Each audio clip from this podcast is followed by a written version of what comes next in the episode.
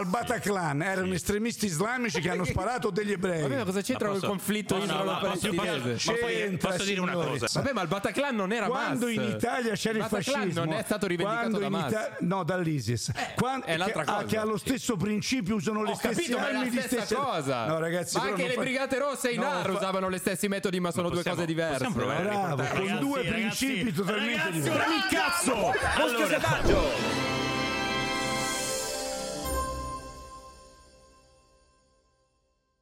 Ciao a tutti e bentornati su Muschio Selvaggio. Oggi una puntata inedita con due ospiti di spessore dal carattere decisamente diverso. Facciamo un applauso per Stefano Bandecchi e Tommaso Montanari.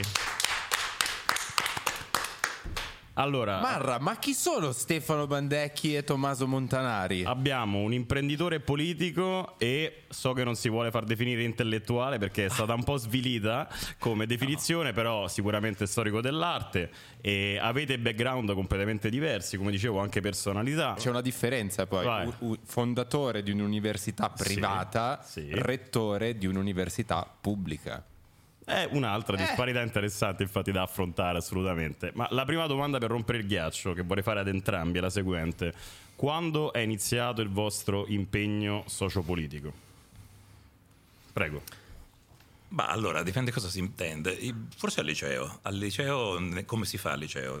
Candidandosi a fare il rappresentante di istituto e provando a trovarsi in una posizione in consiglio di istituto Eri il rappresentante di istituto. di classe e di istituto. Porca miseria. Sì. Io non ho mai. Io posso dire una cosa? Devi. Cioè, ma quando facevano queste cose io non c'ero mai, non, non ho mai capito quando le Lo facevano apposta. E dove eri? Non lo so, io, non ho- io avrei voluto, però non mi hanno mai, nessuno mi ha mai detto vuoi farlo, capito? Ma dovevi proporre Però, tu? eh, però nessuno te lo dice. Ma cosa fai? Ti candidi? Come Sì, funziona? Sì, uno si candida e dice... E ti votano? Eh sì, ci sono le elezioni. ci sono le liste addirittura. Diciamo ci sono una, le liste contrapposte. Una nave scuola, diciamo. Sì, diciamo, è il primo momento in cui tu dici ho voglia di misurarmi con questa cosa, che naturalmente in quel momento è molto abbozzata, orale, molto ingenua, però eh, cominci a pensare, almeno per me, cominci a pensare che il mondo non sia sempre così giusto. E nel mio caso al movente era proviamo a, come dire, a contrapporsi al potere con tutta l'ingenuità del caso e vediamo che cosa succede, portando delle ragioni che non sono del potere, cioè io fate così perché io sono l'autorità, ma proviamo a fare così in un altro modo perché è giusto. Cioè c'era questo diciamo, movimento che per me poi è stato, insomma me lo sono portato dietro. Ok. Per quanto riguarda te? Per quanto riguarda me direi dalla nascita, dalla nascita perché da quando sono nato io ho vissuto una situazione particolare, già in famiglia, per lo stato sociale, insomma, per la difficoltà che avevo e quindi già mi sono reso conto immediatamente, direi proprio appena nato, che le cose erano differenti, che c'erano delle differenze non avevo la maturità per capire che ci fosse il potere o il non potere, ma vedevo che c'erano persone trattate in un modo e persone trattate in un altro. Ricordo che il primo giorno di scuola, alle elementari, la maestra mi chiese se mi chiamavo Bandecchi e se ero figlio di Antonio. E io risposi sì, a parte sì, un sì indeciso perché non sapevo nemmeno che mio padre si chiamasse Antonio, o meglio lo sai, ma non lo sai, insomma, cioè quelle cose, per me era babbo. E allora mi disse che ero scemo come mio padre e mi mise all'ultimo posto nel- nella che, classe. che carina, che ca- cazzo gli aveva fatto tuo papà, la maestra? Andava a rubare con i figli le ciliegie, la frutta, cioè, e quindi niente di particolare, però la classe sociale era completamente diversa perché mio padre era figlio dell'acquaiolo, lei invece era la maestra, insomma tutta. Quindi io direi che sin dall'inizio ho cominciato a capire che c'erano delle cose che mi stavano bene e delle cose che non mi stavano bene. Quindi c'erano delle persone che secondo me soffrivano per niente e delle persone che gioivano troppo. Chi si sentiva troppo intelligente e chi era per natura troppo stupido. E lì devo dire che poi la, la vita mi ha segnato perché una cosa molto simpatica con questa maestra che mi ha accompagnato fino alla quinta elementare, è stato un incubo arrivare alla quinta elementare. Basta dire una cosa, ricordo mia madre leggeva Grand Hotel, non so se vi ricordate sti giornali. Comunque era un giornale Magazine. Sì, un magazine, un Sugli hotel- fotoromanzi. sugli hotel. Ah, e, e nell'ultima pagina c'erano dei disegni di Walter Molino, se non sbaglio, e questi disegni che raffiguravano un- un'avventura. E un giorno, casualmente, in classe si parlava di Oklahoma. e su una sorta di libro eh, in quinta elementare si leggeva questo Oklahoma e la maestra sosteneva che Oklahoma si scriveva senza l'H praticamente. Io, forse vedendo meglio di lei, dissi lì c'è l'H, ma tornando a casa trovai questa storia su questo Grand Hotel dietro dove c'era accaduto ad Oklahoma. E quindi il giorno dopo ebbi la brillante idea di portare a scuola la pagina di questo giornale per dire maestra, eh, avevo, avevo ragione io. Giustamente. Sì, giustamente eh, mi sono beccato cinque giorni di sospensione. Madonna. E- Ah, Madonna, ma che... sì, Ma per- perché ero stato Una poco... guzzina. Ma ecco perché hai fondato una scuola, perché ti hanno Io trattato voglio- di merda a Io scuola. voglio, io voglio chiarire che, ho- che io ho 63 anni, quindi voglio dire, vengo dal passato e quindi in una scuola dove la maestra era la maestra e l'allievo era l'allievo. E quindi ero stato irrispettoso anche perché gli avevo detto le cose davanti a tutti. Mi Certo. ricordo che andai dal preside e poi andai a casa. E a casa mi presi anche un paio di schiaffi da mio padre e da mia madre, due e due. Una bella giornata. comunque- sì, una bella giornata. Da ricordare. E comunque voglio dire, ci sono. E poi andando avanti nella vita, ricordo che a scuola a me, a me chiam- mi chiamavano Cencio perché. Cosa vuol dire cencio? Il- Cencio in toscano è che tu ti vesti con degli stracci, c'hai Ah, dei, certo, sì, sì, dei sì. cenci addosso, perché mio padre era un poverello e quindi siccome era poverello evidentemente eh, io prendevo gli abiti, ma prendevo più che altro i quaderni e le matite dal patronato scolastico che ho sempre odiato, perché erano più i pattoni che ho preso dalle maestre per aver appuntato le matite, no? Che eh, quando un bambino prova a puntarle poi non si appuntano, si rompono, la maestra un po' dice tu hai preso i soldi di tutti e quindi stai usando i soldi di tutti. Eh, io- quindi la politica per me è stata una cosa normale sin da quando sono nato. Poi piano piano ho tentato di evitarmela sempre, fino all'ultimo periodo dove deluso da una serie di cose importanti ho detto faccio per conto mio perché non, ser- non mi servono più gli altri. E poi c'è- ci ritorniamo ovviamente perché qua cerchiamo di andare su Sì, due esatto. binari. Posso fare una domanda così, sempre Sì. inerente alla politica? Cioè, la prima domanda che io chiedo a chi si occupa di politica, sia che faccia il politico, sia che si occupi di politica fuori dal palazzo, è. Cioè, chi ve l'ha fatto fare? Perché? Cioè, perché? Io quando ve- soprattutto quando vedo un politico, ma anche chi si occupa di politica, cioè perché? Sai quel discorso bellissimo di Pericle in cui dice noi a- ad Atene pensiamo che chi non si occupi di politica, cioè chi non ha a cuore la cosa pubblica, n- noi non pensiamo che sia innocuo, pensiamo che sia inutile. C'è quest'idea che se tu fai parte di una comunità non puoi eh, fare a meno di preoccuparti di questa comunità. Calamandrei, fiorentino, eh, che per me è stata una figura importante, diciamo come lettura nella formazione, lo, raccon- lo spiegava così. Ci sono due, due migranti su un bastimento che vanno in America, eh, uno sta a dormire, non gliene frega nulla, e l'altro invece si preoccupa perché la, la barca sta imbarcando acqua e rischia di andare giù. Scende giù e, e gli dice, oh ma qui tra mezz'ora la barca affonda, vieni aiutaci. E quello gli dice, ma la barca è mica mia, che me ne frega. Solo che sulla barca c'era anche lui. Allora, è un po' questo. Chiaro, ha senso. Personalmente sposo questo esempio perché è l'esempio forse più giusto. Io mi sono sempre reso conto che la barca è anche la mia. Poi non mi volevo occupare direttamente di politica perché ho sempre fatto impresa, mi sono sempre fatti i fatti miei, tant'è vero che ero un perfetto sconosciuto all'umanità e mh, campavo, vivevo bene, stavo tranquillo, avevo risolto il mio problema perché per, tanti tem- per tanto tempo il mio problema è stato quello di mettere insieme i soldi che non avevo avuto da- da- da ragazzo ero arrivato a questo punto, appunto. Poi però mi sono anche accorto che ci sono cose che vanno molto oltre, no? C'è una canzone che dice quando arrivi in vetta ti accorgi che lì manca solo l'aria. E quindi, Sì, e quindi credo che questa sia la cosa. Sei arrivato in vetta ma non hai concluso nulla. Cioè, se c'hai quattro spicci per le tasche, a quel punto ti sei arrivato alla soddisfazione personale di capire che l'hai fatto, però poi ci sono i valori più importanti. I valori più, più importanti sono riesco ad aiutare quelli che stavano come me, riesco ad aiutare i miei compagni che non mi hanno seguito, riesco a fare dei passi indietro. E se non perdi, secondo me, la tua eh, indole naturale e ti ricordi ancora da dove vieni e ti ricordi chi eri, allora non sei arrivato da nessuna parte. E poi ricominciare ad aiutare gli altri. Sì, anche perché poi alla fine la politica è, cioè, è anche semplicemente parlare, intervenire nel, nel discorso Hai una voce bellissima, ma stai vicino così lo sentiamo di più che è suadente. No, dico che alla fine fare politica è anche semplicemente prendere la parola nel discorso pubblico. Lo fai anche tu. Sì, sì, certo, eh, certo. Anzi, cioè, la- fare la politica è esattamente questo. E, e il punto è farlo non con una volontà di potenza, cioè non so- c'è quella in cui tu devi vincere le elezioni e andare al governo, ma c'è anche quella in cui tu pensi che la parola in pubblico, che dire delle cose avendo chi ti ascolta, che provare a spostare un po' l'asse del discorso, questa è poli- forse è la vera politica, che è quella degli impolitici, quella di chi non pensa di, come me, io non penso di candid- non mi candiderò mai a nulla in politica. Non dirlo mai. Beh, guarda, me l'hanno offerto tante volte, ma francamente io penso che sia. Ma perché lo penso? Perché intanto la libertà è una, è una cosa molto importante quando ti infili in una struttura il cui obiettivo è creare consenso, è molto difficile conservare il pensiero critico, che invece è quello a cui come professore ho dedicato la mia vita e quindi lì c'è un po', a un certo punto c'è un bivio. Propaganda o pensiero critico? È molto difficile tenerli insieme. Cavoli, La, la sensazione personalissima è che una volta che entri nel palazzo è difficile mantenere una propria identità. Ma anche perché devi mediare, no? Chiaramente. Eh sì. Cioè, Tu sei- difficilmente sei, solo. Adesso tu vuoi entrare nel palazzo, no? Non hai paura di, di- di questa cosa qua? No, no, non ho paura perché prima di tutto nel palazzo io c'ero già entrato e entravo e uscivo quando volevo, con molta tranquillità, perché questa è la storia che bisogna cominciare a guardare.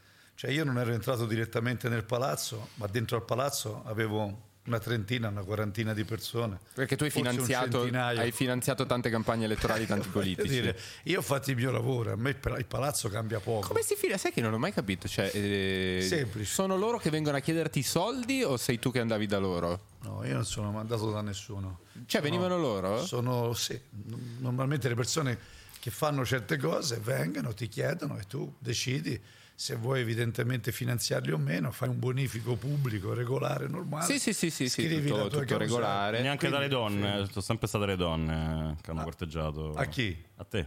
No, veramente a me non mi ha mai corteggiato nessuna donna. Una venivano lì? Cioè, solo i politici. Sono i Solo i politici. politici. Cioè, Vabbè, in effetti cioè, ha senso. Dici, ho dato i soldi a questi Certo. qua per tanto tempo, adesso mi metto a no, farlo io io. su questo Metto voglio proprio. Esatto, sì. Da- no, ma dato che siamo qui, no, no, lì, la riflessione è ancora diversa. Però vi voglio dire, in Italia siamo un po' ipocriti, no? Perché noi vogliamo che la politica sia fatta con i soldi nostri, che io penso sia la cosa più sbagliata del mondo, perché io ritengo che la politica dovrebbe essere finanziata solo con denaro pubblico. Sono d'accordo, d'accordissimo. Per evitare le Benissimo. disparità. Fu un gravissimo errore Bravissimo, cosa. bravissimo, un errore mostruoso Perché che io ora se la compra chi può. diciamo. Bra- bravissimo. Che io e questa è la cosa che mi ha sempre offeso, perché molti mi hanno sempre detto: Ma tu hai finanziato destra e sinistra. Beh, sì, io ho finanziato la politica in maniera naturale, ho finanziato delle persone quali, che, che mi hanno esposto la loro idea. Siccome non ho mai avuto pregiudizi su chi era di destra o di sinistra, non mi è mai sembrata così strana, poi l'uomo conta di più, Certo. allora io ho finanziato degli uomini, ma questa penso sia un'assurdità, perché se no noi pretendiamo che la politica si faccia senza soldi. È come pensare che qui si fa questo programma senza soldi. La telecamera serve per, Sì. fare, per fare politica, anche semplicemente... No, no, beh, per- certo, ci sono dei costi. Eh, ovvio, bravissimo. Assolutamente. Ci sono persone che non si possono permettere di farla questa Certo, politica. certo, una campagna elettorale costa tantissimo. Ma lasciamo perdere la campagna elettorale, partiamo proprio dal presupposto di chi vuole esprimere la propria idea. Certo. Molte persone che vogliono esprimere la propria idea non hanno oggi una base per farlo, Chiaro, perché chiaro. per esempio in questo momento non esiste più nessun partito in Italia che abbia una base. La base è quando c'era il Partito Comunista Italiano, la Democrazia Cristiana, il Partito Socialista, cioè in ogni piccolo paese c'era un garage dove entravi dentro e potevi trovare la base. Poi poteva essere la base giusta, la base sbagliata, certo. ma era una base. Certo, Oggi la politica è tutta alta. Ah, un Se noi- sistema classista impenetrabile senza Bravissimo, ma non solo, è un sistema di palloncini. C'è tutta gente che vola in alto e che non capisce la base. E questa è la cosa che manca oggi alla politica e che secondo me ci creerà delle grandi sorprese, perché poi vanno a votare le persone. Il 50% resta a casa. Eh, sì. Il motivo per cui il 50% resta a casa è perché manca la politica di base, che non è una parola, è la parola che dovrebbe camminare in mezzo alla gente. Eh sì, e forse anche perché la politica non riesce a cambiare la vita delle persone, cioè non solo perché non c'è rappresentanza, e questo è un tema, e non c'è una politica di massa, non ci sono partiti di massa, ma anche perché da molto tempo, almeno da 30 anni, diciamo che alla fine è l'economia che governa il mondo e che la politica in fondo è irrilevante e non c'è veramente l'ambizione di cambiare lo stato delle cose, ma questo da destra e da sinistra, cioè, cioè come, come dire, il grande eh, cosa, la grande cosa di Draghi, l'idea di mettere lì il, il banchiere che ti dice, tanto insomma, siccome tanto la- il binario è quello e non si potrà scartare di lato, perché appunto sei un treno e non un bufalo, eh, allora a quel punto tu oh, vai lì. Ma a chi interessa questo? Cioè interessa a chi è garantito oggi, ma tutti quelli che vorrebbero cambiare la propria condizione attraverso la politica, cioè chi sta sotto, non ci crede più nella politica. Pro- professore, però mi deve scusare, no? Può darsi che ci siano anche dei bufali in giro, perché non siano rimasti solo treni.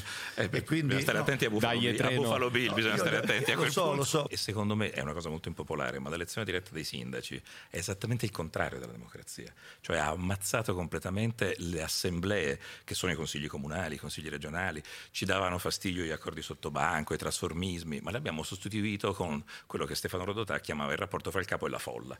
E questa cosa non funziona mai. La politica è questa, è scegliere e assumersi delle responsabilità sbagliate. L'elettore, dopo cinque anni, ti manda a casa. Pur essere Nel mandato a mezzo c'è casa una roba che si chiama sistema mediatico che rende un po' più complicato Signore, diciamo, però discorso. mi permette, un- per, appena per un chi, po'. per chi ha 20 anni, 50 anni, io ne ho 63, mangio, bevo e dormo e se mi faccio girare le scatole sto meglio di Fedez, volo via e vado dove cacchio mi pare. Ora il ragionamento è Fedez, È il, ragionamento, il ragionamento è facile, io sono prestato alla politica perché mi sono rotto proprio le scatole, per quanto mi riguarda con quattro spicci che ho in tasca, nonostante i 20 milioni che la finanza si è tenuta ferma e nonostante gli altri 20 che mi voglia prendere, io campo e bevo fino all'ultimo dei miei giorni anche se campo 300 anni e 10 generazioni dopo di me camperanno uguale quindi il concetto è molto semplice non me ne può fregare di meno di fare politica faccio politica e mi sono rotto i coglioni di vedere una marea di disoccupati incapaci che non hanno mai fatto una No, no, ma allora Punto. il punto non era su- sul suo caso, è diciamo, l'idea che se uno fa male, poi i cittadini se ne rendono conto e lo possono mandare via, è molto astratto. In realtà il problema è il racconto della politica, Eh beh, è il certo. sistema mediatico, questo che è, da- che è davvero un quarto potere, cioè che in una democrazia diventa fondamentale come gli organi costituzionali. Quale modo ho io di documentare veramente quello che si è fatto e non si è E, fatto? e chi traina la narrazione di un paese, di un governo. Esatto, Cioè, ci però- vuole qualcuno che riesca a essere terzo davvero. In Italia Sì, abbiamo un piccolo problema esatto. di proprietà dei gruppi Però editoriali, posso- però- per dirne bravo, uno, bravo. di cui ci possiamo fidare e che, e che lavori per quella cosa che si chiama verità, non quella Professore, metafisica di posso Dio, dire una ma cosa. la verità dei fatti Professore, possibilmente. però in Italia se cominciamo a avere che tutti lavorano e nessuno cerca lavoro, abbiamo risolto il problema, c'è bisogno di una statistica, la gente c'ha da lavorare. Se le persone ricominciano a far figli perché pensano che il futuro non sia una tragedia, ma una cosa normale, abbiamo un dato, giusto? Anche perché se nel, 2000, se nel 2033 non ricominceremo a avere almeno 530.000 nascite l'anno, l'Italia è finita. Sì, qualcuno- come dicevo prima, forse qualcuno arriva anche e tutto sommato credo che sia un bene che qualcuno arrivi, no? Ma guardi, a me Inevitabilmente. mi troverà sulla costa a sparargli addosso, secondo come arriva, ma non quello nero. Ma in che senso? Io- ma ragazzi, ma cosa vuol dire, ma cosa vuol dire qualcuno Cioè, ai arriva? bagnanti o- No, ma che bagnanti? Cioè, ma, mi fate, capire. ma mi fate capire voi cosa vuol dire qualcuno arriva? E Vuol che, dire che che il mondo è- l'immigrazione è, inevitabile. Il mondo è attraversato Ah, dai movimenti immigrati. no, Sì, ma sì, io sì, stavo parlavamo? pensando qualcuno arriva, prima o poi arriva, non lo so, un cinese, un americano, un francese. no, no, no, Perché lui, lui, lui giustamente Siamo già è- è, oltre, sempre è sull'attenti, è sempre con la mano sulla ma io, fondina. non, ma io non vi, ma io non vi riesco a capire, qualcuno arriva, speriamo No, di arrivi no, allora, se non nasce nessuno, c'è anche qualcuno che non deve nascere Professore, necessariamente professore, nelle cliniche dal, sangue che- italiano. Ma gli extra, ma a me non me ne può fregare di me il appunto, sangue che no. hanno. Io sono di Livorno, chissà che sangue ho. È una città meravigliosamente multietnica da extra- sempre. Bravissimo, gli extracomunitari che arrivano smettono di far figli anche loro. Perché guardate che negli ultimi, Certo, negli ultimi dieci anni un milione, questo- questo è verissimo. un milione e mezzo di extracomunitari ne sono andati via su un milione e mezzo, ne sono andati via un milione e cento. Ma infatti il problema non è mandarli via, il problema è convincere a rimanere in questo cacchio bravo, di paese. bravo, questo è il bravo. problema. Per la prima In volta realtà loro non vogliono stare qua, No, raga. non Hanno vogliono capito stare benissimo qua. che è una Eh, merda non qua. vogliono stare dargli torto, diciamo. E allora rendono conto in fretta. teniamo presente Fedez che è il primo anno, il 2023, dove noi abbiamo 5 milioni e 8 di emigranti e 5 milioni e 3 di gente che è arrivata e che si è fermata. Cioè gli italiani che sono emigrati sono mezzo milione in più di quelli che sono rimasti qua. Certo, questa, ma è una, questa è una questo anche- tragedia. questo anche all'università, è esattamente questo è il problema. Il problema non sono solo gli All'università italiani che se ne peggio. vanno, sono il fatto che noi non riusciamo a trarre qualcuno che Bravo, vuole venire a lavorare da bravo. noi, è la No, bilancia poi con che, le ultime che è leggi- veramente preoccupante. Con le ultime leggi schifose non attrarremo più nessuno perché ci hanno levato anche il benefit dei famose teste intelligenti che dovrebbero tornare. Sì, Chiaro, posso bisogna- fare una domanda? Bisogna usarlo bene perché un mio maestro in normale, Armando Petrucci, un grande paleografo, diceva una cosa molto cruda ma molto vera. Diceva l'università si è messa a fare commercio di organi, esporta cervelli e importa coglioni. Bisogna stare anche un po' attenti a vedere che- esattamente che cosa si fa. Non è male. Questa, bella questa questa. professore è colpa vostra. Io qui Ah, non certo, voglio entrare in figuriamoci. questo merito, ma è Beh, colpa io vostra. sono- Identifichiamo il vostro. Io cre- l'università Vostra, italiana, vostra l'università dovrebbe a- farsi un bel esame di coscienza. ordinari e associati, quando si faranno un esame di coscienza saranno un passo avanti, perché non è che a me mi odiano perché mi sono rincoglionito, mi odiano perché gli ho sempre detto attenzione, le cose si fanno bene. Posso dire una Qui cosa? deve entrare gente vera. Sì, comunque il business delle università private è un business della Madonna, così volevo dire, perché io conosco il, eh, sono amico di quello, quello un po' più ricco di lei. Non è più ricco di me. No, Fate la sì, gara. sì, è più No. ricco di lei. No. Si fidi, sì, no, sì. lo dico io. Sai chi è? Sì, è? Iervolino. Iervolino è più ricco Scusi, di lei, no. dai. Eh dai! Ah, mi sembra elegante come cosa, comunque, come gara. diciamo. Però, però mi deve perdonare, Eh. la mia università vale 2 miliardi e 300 E milioni. Iervolino l'ha venduta a a... un miliardo e due. Eh, però lui l'ha venduta, lei non l'ha ancora venduta. Col cazzo, perché me la devo vendere? ma scusi, ma mica muoio di fame. Vabbè. Scusi, ma quando lei arriva in Quindi fondo diciamo alla... è teorica ma scusi, per ma ora. quando- Però ma la sua è quando- teorica. scu- ma che cazzo di... Guardi, scusi, Però mi piace che si incazza se gli dico che ma Iervolino... no, ma mi fate, mi fate sorridere. Le università che statali non valgano niente perché rimettono 11 miliardi l'anno, invece, guarda caso, se gestite da un privato possano, come succede ad Harvard o come succede a Cambridge, avere anche una loro resa. Ora qui dobbiamo entrare poi in una serie di parametri. Beh, entriamo in una serie di parametri. Tanto per cominciare è bene che tutti sappiano che i professori ordinari, i professori associati, i ricercatori delle università sono tutti uguali, non, non non vengono scelti da noi, non siamo noi che scegliamo, è Ma l'accademia. ci mancherebbe pure. No, ma guardi, io però voglio precisarlo agli italiani che delle volte non lo sanno, perché io voglio, le voglio far presente che la mia università, che, che se ne dica, prende dallo Stato 76 mila euro e poi se fatturiamo 100 milioni, eh, non è colpa mia se poi noi pagati i 30 milioni dei professori e pagati 20 milioni di spese, a noi ce ne avanzano tasca 50. Ora, non è colpa mia che poi non avanzano in tasca a me, avanzano in tasca all'Ateneo. Poi l'Ateneo per me si è sempre comportato in maniera legittima, ha fatto il lavoro che doveva fare, ha pagato anche il mio stipendio. La finanza oggi fa nascere un dubbio che questo non sia legittimo. Io ho avvertito già tutta l'Italia che secondo me è un problema che riguarda tutti, perché quando lei incassa nella sua università le rette universitarie, le rette Le sono tasse, sì. rette e tasse universitarie sono decommercializzate.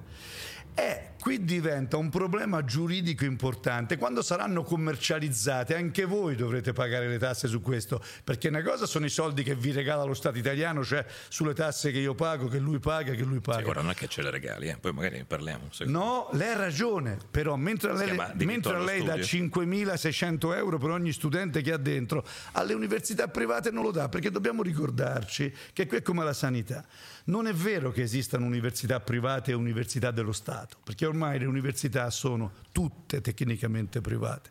Esistono università pubbliche che debbono essere gestite in base alle regole dello Stato italiano e che sono controllate dall'ANVUR. Faccio un esempio. L'Università Niccolò Cusano, cioè la mia, quest'anno è la prima università in Italia per la ricerca scientifica in ingegneria Sì, industriale. avevo sentito. Non è colpa mia, l'ha stabilito l'Ambur, non è che l'ho stabilito io, non è che abbiamo fatto la gara Non per conto nostro. auto dato- Non mi sono auto, però questo non gliene fotte un cazzo a nessuno, perché tutti dicono, siccome Bandecchi è brutto e cattivo e fa anche un po' lo stronzo, e non hanno capito che il concetto è inverso. Se mi venite a rompere i coglioni quando io faccio i fatti miei in maniera serena, io divento brutto e cattivo. cioè, evidente, come tutti credo, no? Guardate, io immagino che tra breve sarò rinviata a giudizio, non ho ancora capito per quale supercazzola, però sono contento perché almeno mi farò tre gradi di processo, qualcuno mi spiegherà dettagliatamente e sarà la prima volta che io parlo in quattro anni di indagine. Cioè in quattro anni di indagine sarà la prima volta che io potrò dire il mio punto di vista su alcune cose. Sì, però chi- chiariamo un attimo perché sennò stiamo mettendo troppi, troppi punti. Eh sì, vabbè, punti- vabbè, no, no, ma eh, va benissimo. eh, però dicevamo discorso vabbè, universitario, quindi lascio un attimo la parola a Tommaso per la differenziazione che volevi fare tra pubblico e privato. Poi magari torniamo a- al tuo caso specifico che è interessante. Allora, intanto diciamo Questa è una possibile differenza, pubblico e privato, poi c'è quella dell'università in presenza e dell'università telematica, che è un'altra differenza mh, di cui si potrebbe parlare. Ora, il punto secondo me non è tanto pubblico o privato. C'è un bellissimo poema di Danilo Dolci, questa figura meravigliosa degli anni 50, che da intellettuale triestino va a fare le lotte con i pescatori siciliani, si fa processare, che dice il problema non è industria sì o industria no, ma quale industria chi si prende i soldi. Cioè il punto non è se pubblica o privata nella proprietà, il punto è che cosa fa davvero. Ehm, e su questo diciamo, nessuno eh, ha le carte in regola, nel senso che lo Stato italiano ha disinvestito profondamente nel sistema dell'istruzione. Il punto è molto semplice, c'è un diritto allo studio, la Costituzione riconosce questo diritto allo studio e mette la ricerca tra i principi fondamentali. Il primo comma dell'articolo 9, la Repubblica promuove lo sviluppo della cultura e la ricerca scientifica e tecnica e poi parla dell'autonomia universitaria in un altro articolo.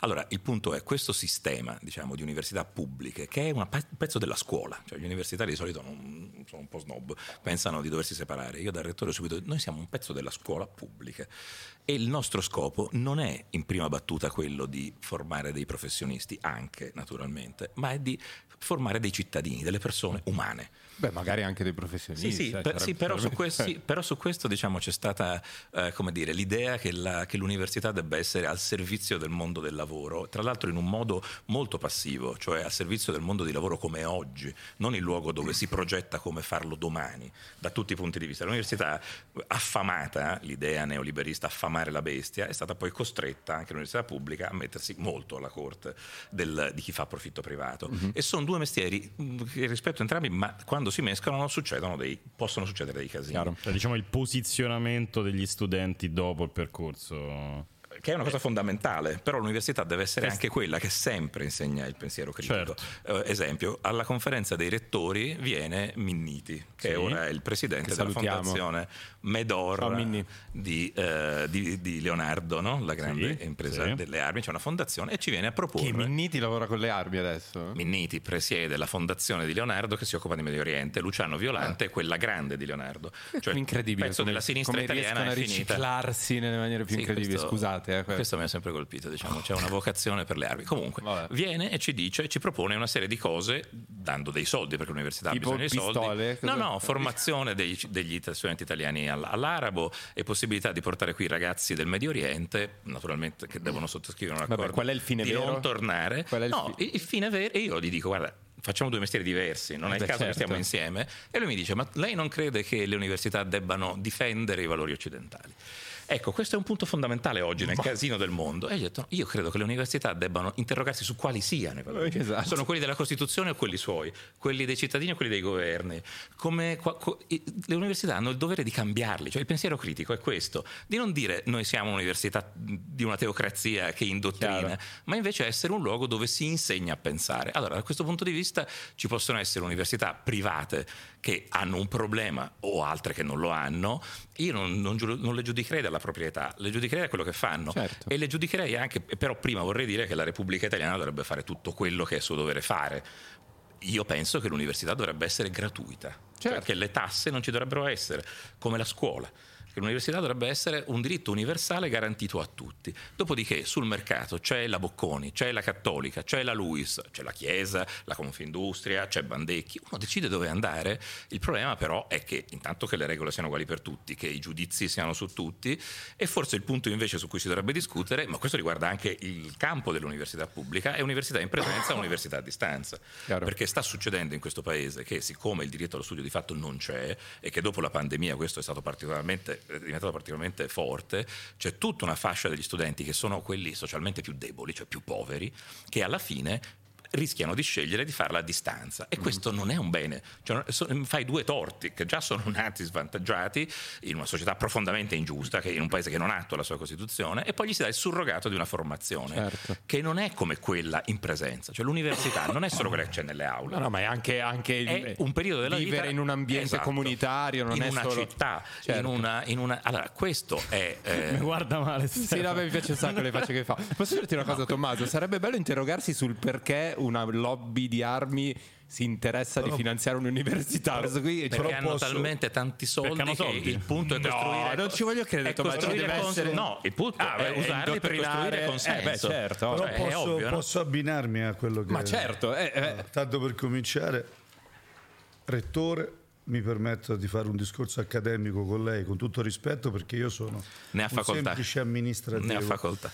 Prima di tutto io ritengo che in tutte le università italiane dovremmo dividere in maniera netta e radicale la parte logistica dalla parte didattica.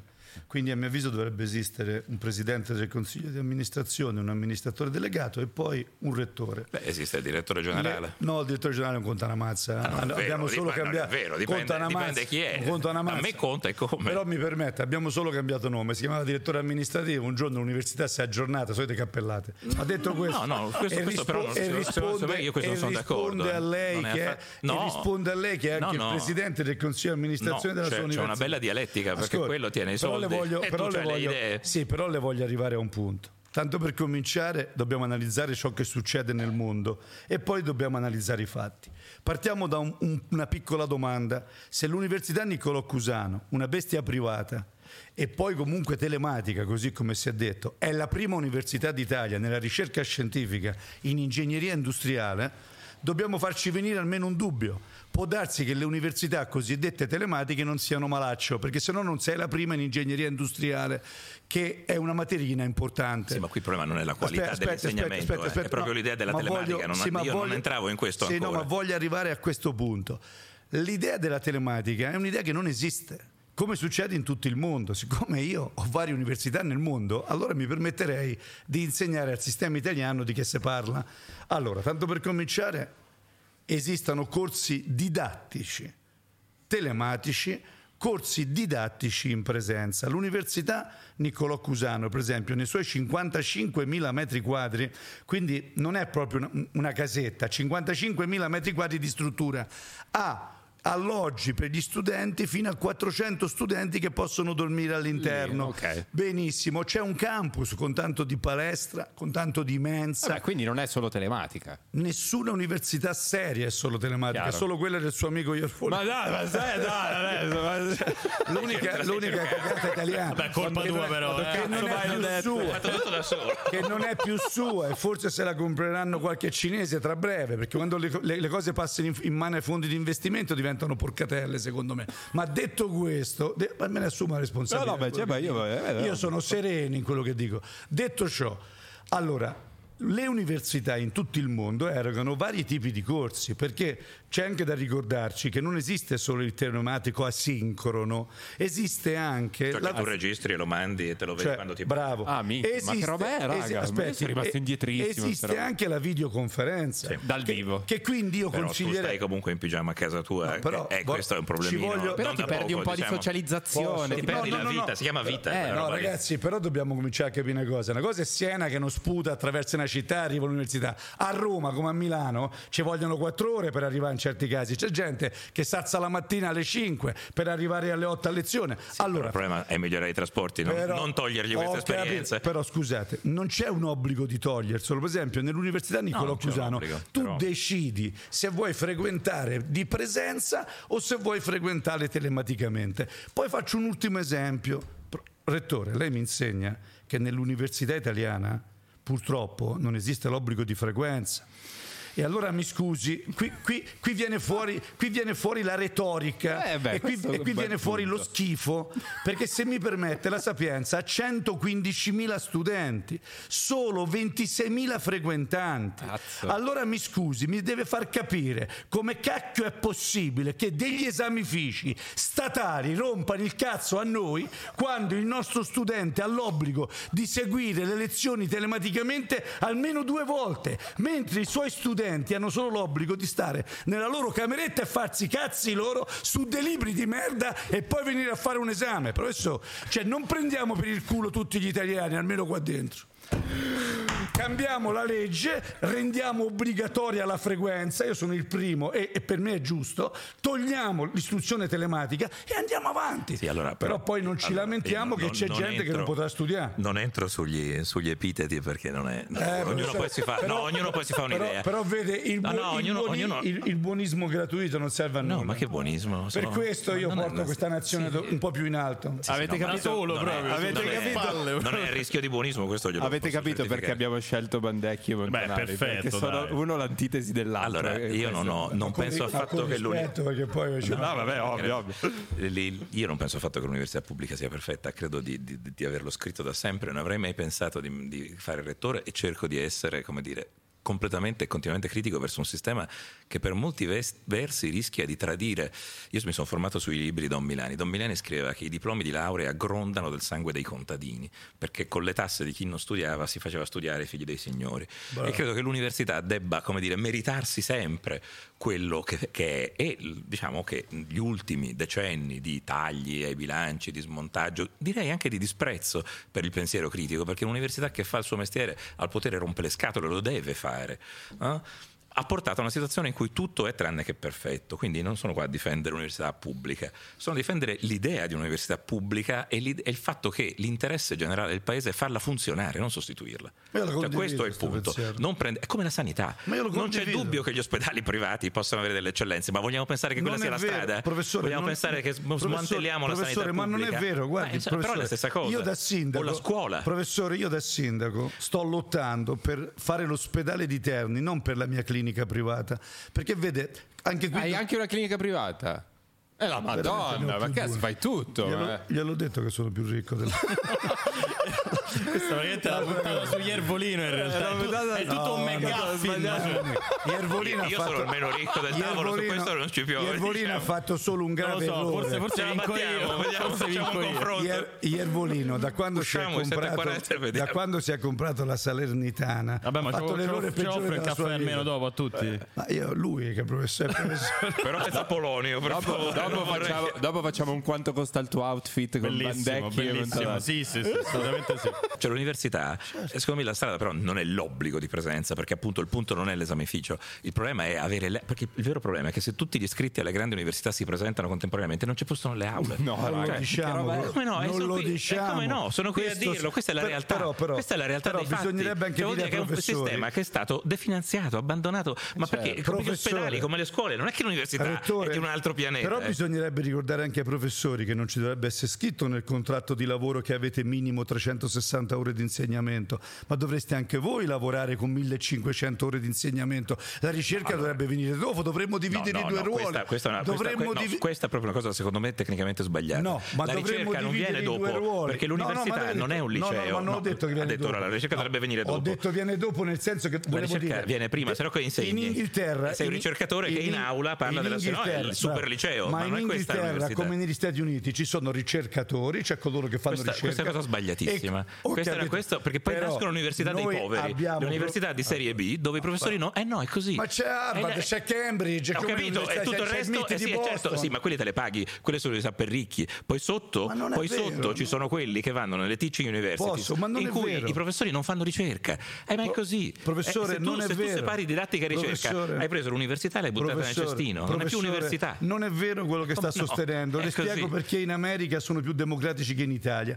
In Italia il contadino. Ho qualche Ve, dubbio. ve lo spiego. Ve lo sto sono, spiegando. sono curioso. Se, sono- se uno è molto ricco io come lei ma si, no, ci si trova no, bene. No, ma- signori, io ve lo voglio spiegare con dei fatti concreti. A me la vita piace concreta. Vai. Allora, quando lo Stato italiano prende 12 miliardi e li inietta nelle università dello Stato, prende 12 miliardi dalle nostre tasse, siamo d'accordo? Chiaro. Perfetto, nessuno mai rimborserà quei soldi perché noi abbiamo deciso questa fantomatica soluzione dove se poi il figlio del miliardario va all'università di Siena, il contadino calabrese gli sta pagando gli studi.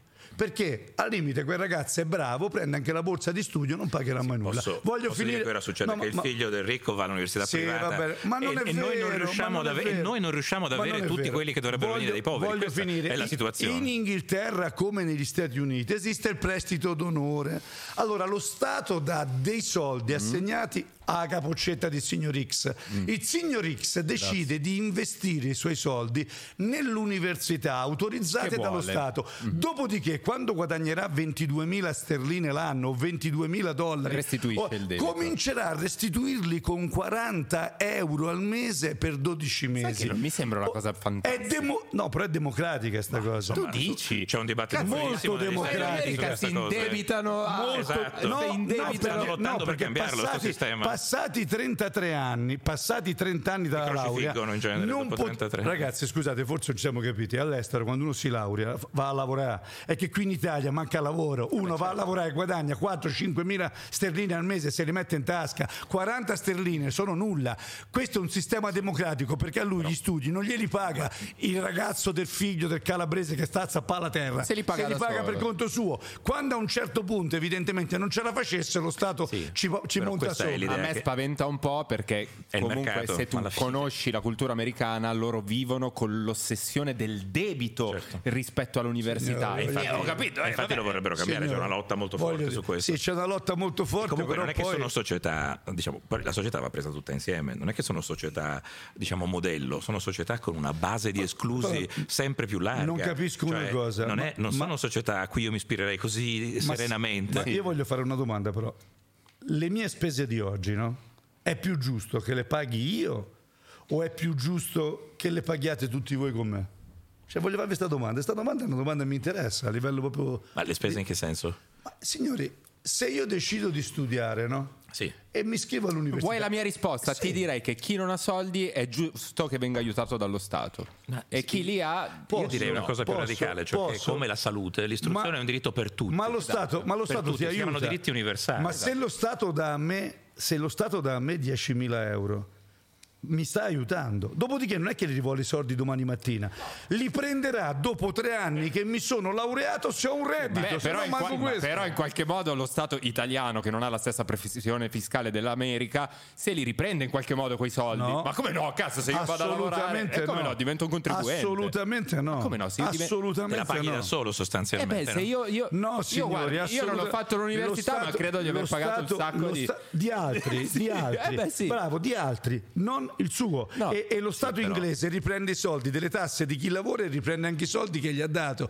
Quindi, se mi però- permettete, è però molto più punto- Vabbè, è democratico. interessante comunque. Poi io, io chiuderei il capitolo università che ne abbiamo parlato facciamo finire un Vai, attimo, Tommaso. facciamo finire un attimo No, no, no, Tommaso. ma, cioè, il punto vero è che il progetto dell'Università Italiana, secondo me, è progetto che io sceglierei fra tutti. Il problema è farlo funzionare davvero, cioè crederci sul serio. Abbiamo scelto una strada, ma questo vale per la salute e per la scuola. Cioè il progetto della Costituzione, la scuola per tutti, l'istruzione per tutti, la salute per tutti, era un progetto che aveva un senso profondo, che a un certo punto è stato abbandonato con l'idea di si salve chi può. Ma secondo me sostanzialmente. guarda che non avete un'idea tanto divergente. No, no, io sono d'accordo È con solo la che lui sua. ovviamente è anche imprenditore in questo caso e quindi ha una visione cerca una soluzione. Sì, il, anche problema è, il problema è che ogni soluzione poi ha il suo, Certo, ha il suo Posso? altro lato. Io penso una cosa: il privato che fa qualcosa per, la- per il pubblico sono d'accordo, eh. deve, deve sottostare alle regole del pubblico Certo. e deve seguire delle regole precise. Questo vale nella sanità, come deve valere nell'istruzione, come in qualsiasi cosa. Eh sì, infatti- Cioè, questo è evidente.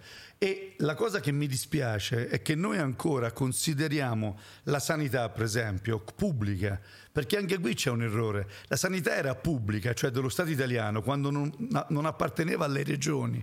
Tant'è vero che noi oggi abbiamo 20 sanità Questo è diverse. sacrosanto. E sono stiamo andando verso una io cosa ancora sono per peggiore, tornare- Stiamo andando verso l'America. Stiamo io andando verso il sono, disastro. io sono per tornare al centrale. Sì, sì, è Posso cosa. darle un suggerimento? Voti alternativa popolare si torna al Ma centrale. infatti volevo proporre quando Bandecchi sarà trasferisco a Terni. quando Bandecchi sarà presidente No, del ma Consiglio? Montanari ci farà il ministro dell'istruzione. può essere. Eh, fra tre anni e nove mesi, ma guardi, io nella mia giunta ho più gente di sinistra che di destra. Eh. No, ma io non lo metto in dubbio. e i eh. voti che ho preso io li ho presi più nelle case popolari che nei palazzi belli. Non metto in dubbio Quindi neanche quello. comunque- No, volevo parlare di politica e di linguaggio della politica, perché secondo me Bandecchi rappresenta in qualche modo il cambiamento anche di linguaggio della politica. Cioè questo suo essere diretto, eh, senza fronzoli, è in qualche modo sintomo di un'evoluzione di, di linguaggio o involuzione, se- se- se- non lo so.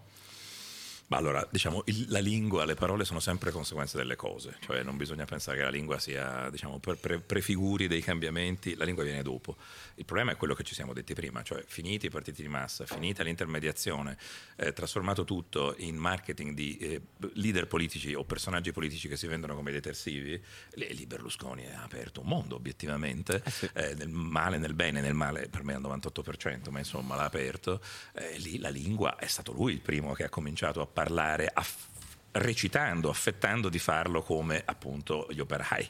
Cioè lì, lì c'è stato un cambiamento in cui la politica ha smesso di argomentare sulle cose e ha preso la via di un linguaggio suggestivo sì. che è molto più quello del Secondo marketing. me c'è stato, della, c'è stato un altro cambio poi, con la digitalizzazione c'è stato un periodo in cui la politica non parlava quel linguaggio e anzi era lo sì. vedeva come antagonista. E ora purtroppo invece lo fa. Oggi purtroppo cazzo lo maneggiano da paura. Sì, ma non è un bene. Eh no, no, per niente, non ecco, è un ecco, bene per la nulla. paura volto, cioè, la politica parlata paura come TikTok al male. è una tragedia, diciamo. Sì, sì, sì, Posso però... Salvini su TikTok è la, è la, fine. È una tragedia per l'intento, non tanto per il mezzo. Posso però intervenire su un punto perché credo sia il punto fondamentale. Prima di tutto qui di ogni argomento che abbiamo aperto, giusto o sbagliata, ma io vi ho dato sempre una spiegazione ma certo, di ogni sì, cosa, sì, sì, quindi niente è stato campato in aria. Questo dimostra che in alcuni casi il mio massimo innervosimento nasce da tutte quelle persone che oggi chiacchierano ma che poi non mi danno mai una soluzione e una possibilità. Detto ciò, nella mia vita sono stato abituato più a camminare chino che a camminare dritto, perché per arrivare da certe parti non è che vai a far prepotente. Poi io, signore, avevo un padre camionista, un nonno acquaiolo, una mamma massaia. Non è che io mi sono potuto permettere di alzarmi in piedi e dire allora tutti zitti, adesso ascoltate me. Mm. Professore, io non, non la conoscevo.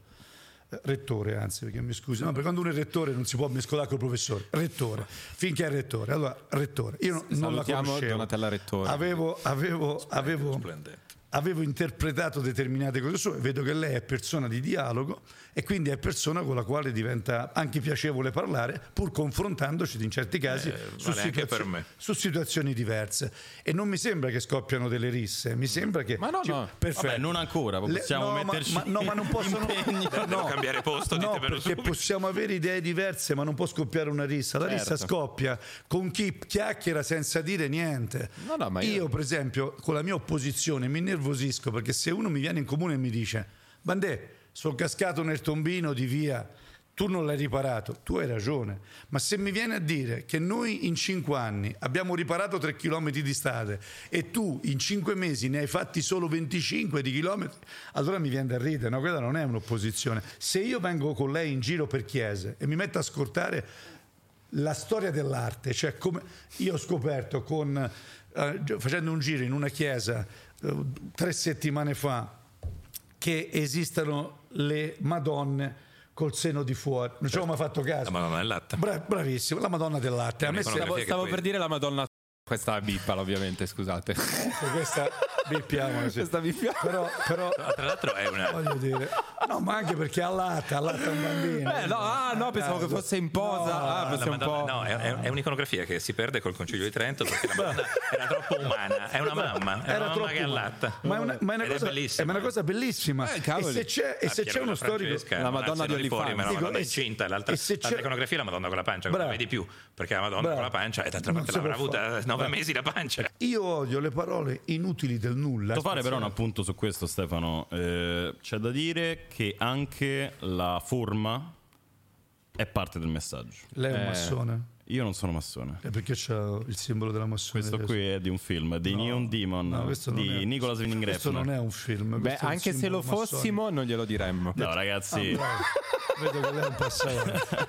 vabbè, ci vedremo in tribunale Allora, per questa massone. affermazione. No, amo molto, amo molto il cinema, forse sono massone e lo nascondo dietro l'amore per il cinema, però Anche io un sacco di Quello che dicevo è che ovviamente anche la forma di un messaggio influisce sul contenuto dello stesso. No? Io Eh, ho avuto modo di. Eh, Anzi lo è spesso. Ah, abbiamo dei video? Se sì, vuoi- abbiamo dei video. Io che non ho- volevo, che non ho preparato. anche a quello, no? Nel senso, no, no, no, l'ho aperto io. Ah, ce li hai? Sì, sì, sì, Ma aperti. Certo. Posso dire una cosa? Voglio ringraziare Davide Marra perché avere una persona al mio fianco che lavora è, è incredibile, grazie. Qualcuno deve pur Grazie fare. No, lo so, però non, è, Qualcuno deve pur non lavorare. succede sempre, non succede sempre. Non Vabbè, è- tanto non è- adesso mi faccio assumere da Esatto. Stefano. No, però. Salto ti paga meglio che io- nello Stato. alle volte, ovviamente, ho notato eh, questa problematicità. Anche quello contribuisce alla formazione di un individuo e al suo operato nella mh, diciamo collettività civile ed è per questo che il confronto secondo me tra voi è molto interessante perché da una parte abbiamo no, il focus ne abbiamo parlato in termini universitari il focus no, sulla formazione dell'individuo e da un'altra il discorso pratico, perché alle volte Anche si sottovaluta, certo, eh. si sottovaluta un aspetto. Ecco, una, una critica che, che- che ti faccio, Stefano, è questa qui, cioè nel senso alle volte alcuni messaggi purtroppo vengono un po' inquinati da questo tipo di linguaggio. Che, eh, Che però è tende- anche la sua forza, No, è quello che tu lo capisci. Cioè, la domanda che io volevo farti, Sì. eh, cioè un ragionamento che volevo Sì. porre a tutti, anche Sì. a te, è lui senza le sparate virali Certo. che ha fatto. Certo, ma torniamo però al oggi modello di prima. Sarebbe, oggi avrebbe l'imitazione di Crozza, comunque è però- simbolo di. Perché è un di- sistema sbagliato. Eh, lo so, va Cioè, bene. lui lo, lo deve fare se vuole raggiungere un obiettivo, lo fa bene dal suo punto di vista. Il problema è interrogarsi sul sistema, l'ha detto lui prima meglio di tutti. Cioè, Ma è quello che eh, dicevamo, su- è quello che di dicevamo sull'icona, no? Cioè il fatto che Stefano sia un'icona, ok? Anche imitabile, cioè l'imitazione significa che comunque hai dei codici replicabili, quindi è molto importante. Certo. Però non è detto che sia per forza un'icona positiva. Poi magari lui dirà utilizzo volutamente o meno questa forma, questa icona per portare un qualcosa di positivo pe- per un intento virtuoso, però nella costruzione di quella forma lì secondo me ci sono delle criticità, cioè creare magari anche un seguito di persone che prendono solo quel guscio e allora pensano che bisogna imporsi Facciamo in un certo modo. Ma ora, al di, là, al- di là del caso, al di là del caso Bandecchi, ma pensa a quello che succede ora. Non si riesce a parlare della guerra e delle guerre atroci in cui siamo immersi senza una lingua che di fatto non riproduca la guerra in Eh sì. ogni confronto televisivo. Esatto, allora citiamo, citiamo il caso specifico. no? Esatto. Allora, abbiamo un video, Fede, se vai su YouTube l'ho già aperti. Madonna, Eh, Mara, come mi fai volare che mi hai preparato i video. allora, Io sto con Israele, per me se Israele spiana a Gaza fa bene.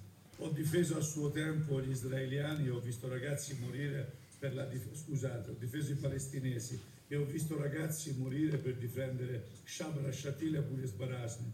E sinceramente mi era già stranito quando, se non sbaglio nell'86, i palestinesi fecero l'attentato a Fiumicino. Oggi questo gruppo di palestinesi sta con l'Iran. Che però sono di Hamas, quelli che hanno- i cioè non sono palestinesi. Sono, Con vabbè. ho già chiuso tutte le aziende, per quanto mi riguarda Israele fa bene a fare quello che fa, anzi mi sembrano ancora troppo moderati. No, la domanda che ti vorrei fare è: cioè, ti sei un po' pentito di questa cosa che hai detto? No, assolutamente no. Cioè, tu sei ancora Se con volete- Israele oggi? se- sì, non solo. no, dico solo una cosa, questo era uno Ma dei tanti posso- esempi concreti per il posso- discorso legato al linguaggio. E posso rispondere allora Certo. un minuto per fare un'analisi. Certo. Tanto per cominciare, nella mia vita posso segnare che mi è anche successo durante un bombardamento di far partorire una donna palestinese e di aiutarla nel parto. In che senso? Eri in Palestina? Io ho partecipato alla missione in Libano Ok. da ragazzo, quindi io ho difeso Buris Barajni, Shabra e Shatila, sono arrivato lì quando c'erano i morti per terra. Ho odiato le guardie di Sharon perché fecero quella strage, quindi faccio presente sono eh, israeliani.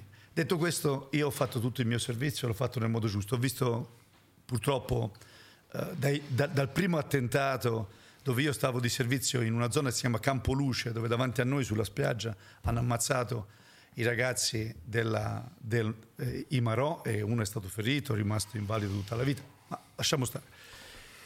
Il ragionamento è che, vedete, io non sopporto oggettivamente la violenza. È un po' come, qui vedo ci sono molti supereroi, no?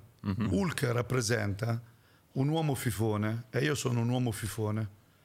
Però se vengo aggredito e se poi vengo attaccato divento come Hulk, sì, mi difendo. Ora arrivo al punto perché sennò sembra... Hamas, Hamas ha nel suo statuto un articolo importante, è l'elemento fondamentale, la distruzione totale degli infedeli, cominciando dallo Stato di Israele fino alla distruzione di tutti gli infedeli del mondo. E sono- è lo stesso principio che c'è nell'ISIS. Ora, io divido i palestinesi da Hamas, Però qua hai, par- hai parlato ma di perché palestinesi. arrivo, Ok. arrivo, perché vent'anni fa i palestinesi hanno votato per Hamas e quindi hanno votato perché quel partito dovesse diventare il loro capo e per vent'anni non hanno avuto nessuna reazione contro chi li tiene schiavi. Ora, Non è, non è esattamente Ma così facile. che- Ma posso Ma che cazzo di reazione Scusa, possono posso- avere? Dai, dai, ve la spiego io che Va reazione bene, possono Io avere. voglio dire una cosa. Quei legnetti vanno... No, ma io, Cioè- guardate signori, là nessuno ha legnetti, in ogni casa c'è un fucile, legnetti non ce l'ha nessuno. Detto questo, detto questo, sono arrivati a fare un attacco oggi al popolo di Israele. Mm. Cominciamo a fare un ragionamento semplice. Facciamo finta che lì ci siano i tuoi figli. Terribile. I No, no, ma facciamo questo esempio. Non so se voi avete figli, fate la stessa Sì, identica poi però cosa. fai la stessa cosa con i No, bambini palestinesi. ora ci arrivo dopo, Eh, perché ok. per- c'è chi parte per primo e poi c'è chi parte per E secondo. chi è partito per primo?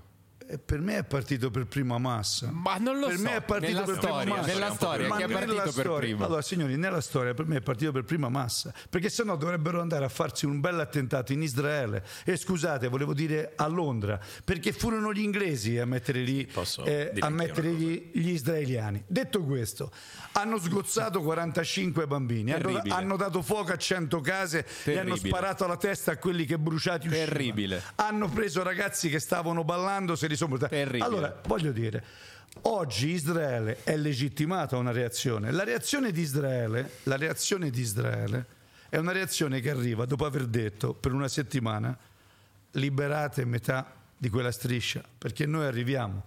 E allora a questo punto Israele ha avvertito più volte, se lì ci sono ancora donne e bambini, è perché Hamas obbliga qualcuno a stare lì. E dove vanno? Eh ragazzi, vanno nell'altra parte. ma che perché, perché- perché- Quando abbiamo bombardato Berlino, nessuno si è messo a piangere. Hitler è stato eliminato così. Posso? Prego. Prego, prego. Secondo me, eh, io, noi non ci conosciamo, non ci eravamo mai visti prima, però ho l'impressione che eh, in quel video dice se spianano Gaza fanno bene. Ho l'impressione che se lei fosse a Gaza e li vedesse spianare Gaza starebbe per i palestinesi in quel momento. Sì. Perché a volte, eh, per quello che ha raccontato del Libano, cioè perché un con- ed è il discorso che faceva, che faceva prima, cioè il, eh, la lingua che ci tradisce e che ci fa dire delle cose che- in cui magari un minuto dopo non ci riconosciamo. Perché io non ci posso credere che lei di fronte a quello che sta succedendo ora, Ora, perché se queste tro- dichiarazioni se- tu le hai se si fatte- trovasse lì sarebbe felice signori, e se inneggerebbe voi mi No, domandate finisco, se io finisco. sono felice- Un attimo, un attimo, facciamo se muore finire, qualcuno. Facciamo un attimo finire, Sì, se però un conto è dirlo e un conto è vederlo, perché poi ci sono le parole, ma ci sono anche le cose. E secondo me io non posso credere che lei di fronte a, a Israele che spiana veramente Gaza, assistendo lì a donne e bambini massacrati, direbbe fanno bene perché è stato Hamas. Allora, io penso che Tolstoi diceva quando scoppia una guerra, nessuno, tutti pensano alla guerra, nessuno pensa all'effetto che la guerra fa a noi. Questo, guardando la televisione, ogni tanto andandoci, è quello che io penso sempre, cioè co- cosa noi, do- perché se noi diventiamo guerra, se, noi, se le nostre parole diventano esattamente come quelle, e invece noi siamo fortunati in questo momento, cioè noi potremmo dare un contributo non da ultra, da tifo, eh, ma invece facendo esattamente il contrario. E, e- e, come dire, si vede che, che addirittura gli americani sono ora in imbarazzo con Israele. No, ma su questa cosa sono d'accordo con lei, però no, voglio, no, dire- no, però- voglio fare una allora, domanda a lei. allora, il- allora. Il problema è No, che, il problema è una che non c'è una facile. soluzione militare a quella Aspetti, roba però lei ha detto non c'è una soluzione. Finché As- si ammazzano, ascolti, si ma lei ha detto una cosa ancora. bellissima. Quando smetteremo allora di ragionare da ultra? Perché io in questo momento sto assistendo. Sì, però io, Io- no- io- io ci provo a non farlo, cioè si può provare a non farlo. Benissimo. Io siccome sono- Una ragazza palestinese della mia università mi Sì. ha chiesto di mettere la bandiera palestinese e, e- io gli ho detto guarda, no, mettiamo la bandiera della pace. Bra- Perché non possiamo mettere... Condivido. Perché in questo momento, nonostante che io il 7 ottobre avrei messo quella israeliana, oggi metterei quella palestinese. Bra- Mettiamone una che vada contro, che vada oltre, oltre i governi, perché il problema, e qui viene fuori una tradizione di sinistra che ha perso le parole, è dire che sono i, i peggiori nemici dei loro popoli, sono i, i loro rispettivi Sì, governi. chiaro. Cioè se io mi devo Perfetto. schierare, mi schiero col- con i popoli, Però- con le vittime, non con le fare- bandiere, sono- non con le nazioni. Come, come, Russia e Ucraina, che Però- ovviamente il No, no, popolo aspetta, russo però- sta subendo. questa- Stiamo a mescolare Russia No, no, no, parlavo, Finiamo- parlavo No, della, però della responsabilità, palestinesi. finiamo della col diventare tifosi delle popolo. bandiere dei Sì, però, governi. professore, finiamo con i Poi i palestinesi. governi non muoiono, eh? raramente Ascolti, muoiono. il- esiste una frase bellissima che dice che i re si hanno fatto ammazzare tutti i nostri fratelli e poi sono a cena insieme e si sono perdonati. Certo. Allora il ragionamento però è questo. Cioè, Ninna Se io Nanna lei- di Trilussa cantata Bra- da Baglioni, Bravissimo, bravissimo. che è bellissima. Bravissimo. Se io, se io e lei però vogliamo allora metterci su una base, dobbiamo cominciare da un punto. Oggi dobbiamo fermare tutte quelle dimostrazioni pro-Palestina e dobbiamo fermare le dimostrazioni pro Israele, se Certo, mai, se mai certo, ce ne fossero perché non ce ne sono. E guardi, io sono Bravo, stato a aspetta. un'unica manifestazione convocata da un, da un monaco, dall'abate di San Miniato a Firenze, c'era il rabbino Eh, e c'era l'imam. Eh certo. Allora, cosa c'è che non andava Ma lì? perché la lì chiedeva la pace. ci sta di testa. Ora, però io e lei dobbiamo metterci a un Eh, tavolino. guai se non ci stesse, è l'ultima speranza che abbiamo. Però io e lei dobbiamo metterci a un tavolino e dobbiamo dire, allora, Hamas, per essere compreso, dovrebbe levare quell'articolo che dice che finché non sarà morto l'ultimo infedele... n- Sì, ma la domanda è com'è possibile che alla fine un'associazione, una, una realtà come Hamas, che è una realtà terroristica, che è capace di fare un Ma pogrom, non è una alla realtà fine, terroristica, fine- perché i Allora, turchi hanno detto che è una realtà sì, che difende certo, partigiana. ma secondo, E ma sono- allora, ma se- aspetti, ma e- e perché, chi ma sta- perché secondo ma lei Erdogan dire, è un no, modello di no, no, a me no. Cioè, io ho allora chiuso, il gioco delle io ho chiuso tutto quello che avevo in Turchia. Però voglio fare un esempio. questo invece è un errore, secondo me. Turchia bisogna no, andarci. No, non è un errore. No, no, in Turchia io quando, invece, io quando invece muore Erdogan ci vado. No, Detto questo, ma i turchi non sono mica A anche posto qua- suo. Ma anche ma, qua no, ma i turchi, i turchi accettano No, ciò che ragazzi- dice Erdogan, hanno votato per lui. Non è vero, guarda, Vabbè. guarda, se uno va nelle scuole di Anche per- Istanbul, anche per io, ho Putin messo, io ho messo due lingue da quando sono rettore, turco e swahili, e sono andato in Turchia a far e c'è uno scambio, abbiamo i doppi titoli. non perché, no, anche qua i turchi non sono No, Erdogan, capito? Io vorrei capire, va bene, come mai oggi c'è un'Europa stranamente che sta da una parte. Primo, sta dalla parte che non è la nostra, perché io vi ricordo che i valori europei purtroppo, volente o nolente, si basano sul cristianesimo. Ora state attenti. ma questo non è No, vero. Ma in che senso? No, come? Questo è vero. No. Scusate. Si basano sul In cristianesimo, Europa- sulla cultura scusate, classica, sull'illuminismo. scusa- le radici Bravo, cristiane dell'Europa sono alcune. Il ministro Lollobrigida ha celebrato la pasta. Ma lasci la stare il pasta l'hanno inventata gli arabi. No, siamo un paese, Ma siamo un paese misto. Ma siamo un paese stiamo parlando meticcio, di cose intelligenti e lei lasci stare il ministro Lollobrigida. Cioè il ragionamento. No, ma lei parla delle radici lascia- cristiane dell'Europa. Ma scusi, L'Europa ha radici plurali. Ha radici No, plurali. no, sono io sono cristiano, ma ci sono tante altre radici. Anche radici islamiche. Ci sono radici isla- C'è una città in Italia che si chiama scusi, Palermo. Ma non mi risulta, ma non vuol dire. Ma come lo vuol dire? Beh, Ma non vuol dire- Non alberghe dire i costruite Palermitani. da- Signori, però scusatemi, eh. se noi parliamo dell'Europa, dobbiamo. Allora, voglio farvi un'altra domanda. Gli attentati degli ultimi dieci anni in Europa l'hanno fatta degli israeliani? Gli- No. O l'hanno fatta degli estremisti islamici? Ma non in quanto islamici, allora, eh. ma- ma, non in quanto Scusate, islamici, io ho in quanto detto estremisti. islamici. Vabbè, ok, sì, vediamo- Io voglio sono capire. stato chiaro. Eh, l'hanno sì, però, fatta. sì. Scusate, l'hanno fatta degli estremisti Sì, sì. islamici. Ma li hanno fatti anche i baschi, li hanno fatti anche oggi- gli irlandesi. Ancora, no, gli irlandesi sono ammazzati tra irlandesi. Eh, in, Ita- in Tra Italia islandesi, solo perché- italiani hanno fatto attentati nella Scusa, storia italiana. mi risulta. Li siamo fatti da soli. No, scusate, Vabbè, sì, sono storie stragi in diverse. Italia hanno Quelle- fatti gli islamici, Scusate, hanno fatti i fascisti. Ancora, no, non è quello. Abbiamo fatto i fascisti, poi l'hanno fatto i NAR, poi l'hanno fatte le Brigate Rosse. I NAR sono sempre poi- fascisti. Sì, ho capito, Ok, no, signori. vabbè, però era per non è- dire. eh, eh, stiamo, stiamo a parlare di ora, Eh, stiamo no, a parlare no, di no, no, no, era per No, dire. perché sennò vi posso dire, scusate, vi posso dire che anche Mazzini ha fatto delle stragi, ha messo delle bombe. Ma fermi un un attimo, ragazzi. Intanto è Stefano che ha messo nell'equazione le radici, quindi chi è andato indietro è stato Vabbè, comunque sia, comunque Scusate. sia. Eh, Torniamo ah, su... Tanto distinguiamo, distinguiamo governo, guerra, religione, cultura. cioè- Esatto, perché il problema è proprio questo. Allora vi voglio, vi L'idea dello voglio dire però, civiltà che non però va vi bene. voglio dire che nelle strade si è urlato israeliani assassini. Ma si è urlato di tutto nelle Scusate, sì, no, si è urlato israeliani assassini. Allora, se è Ma vero palestinesi assassini si è urlato. Scusate, non si è urlato. Ma certo. Da nessuna parte. Ma come no? Non si è urlato in Germania, in Francia e non si è urlato in Italia. Si è urlato israeliani assassini. Allora, Ok. se parliamo di governi, dobbiamo cominciare a identificare niente israeliani, niente ebrei, niente palestinesi. E non mi sembra che sia stata fatta questa distinzione né nella destra. Come dire, Ancora. alcuni, Eh, li fa- alcuni le fanno. Ma l'ho appena. Chiesto. Però bisogna... Posso se vuoi- fare una domanda secca? Putin è stato incriminato per crimini di guerra. Secondo me, Vabbè, giustamente. Putin sta- secondo me, no, quando, secondo me- quando finirà la guerra vedremo se me sarà incriminato sì, o è- meno. Vabbè, lo è stato. E secondo me, giustamente. Sì, qualcuno l'ha detto. Sì, ma non crede che ci siano gli estremi per incriminare Netanyahu per crimini di guerra a questo punto, proprio perché fa parte di Io un credo consesso. che ci sia da incriminare Netanyahu per crimini proprio verso il popolo israeliano. Questo ci penseranno gli perché per israeliani, aver cioè, ci fatto entrare pensando. tutta questa gente a Israele, per me si è bevuto, si è drogato. Ma perché? Cioè, o l'hanno pagato. Ma, per- no, Cioè, quindi ma perché? ragazzi, Ma c'è un, c'è motivo politico senta, perché lui ha messo No. tutte le forze militari sui coloni No, signori, che vanno ad lui- ammazzare i palestinesi. Lui ha, Cioè, pensato, lui ha pensato di comprarsi i palestinesi, perché negli ultimi anni le cose erano più tranquille. Lui ha fatto entrare, erano più tranquille. non è proprio una Vi ricordo che stavamo per arrivare a un accordo con l'Arabia Saudita. Vi ricordo che c'era un accordo storico importantissimo che avrebbe cambiato le sorti del mondo. È vero, è vero. Quell'accordo Forse dei storico palestinesi, però. Scusate, Eh, no, secondo me anche dei palestinesi, perché quell'accordo storico Israele con l'Arabia Saudita sarebbe stato un accordo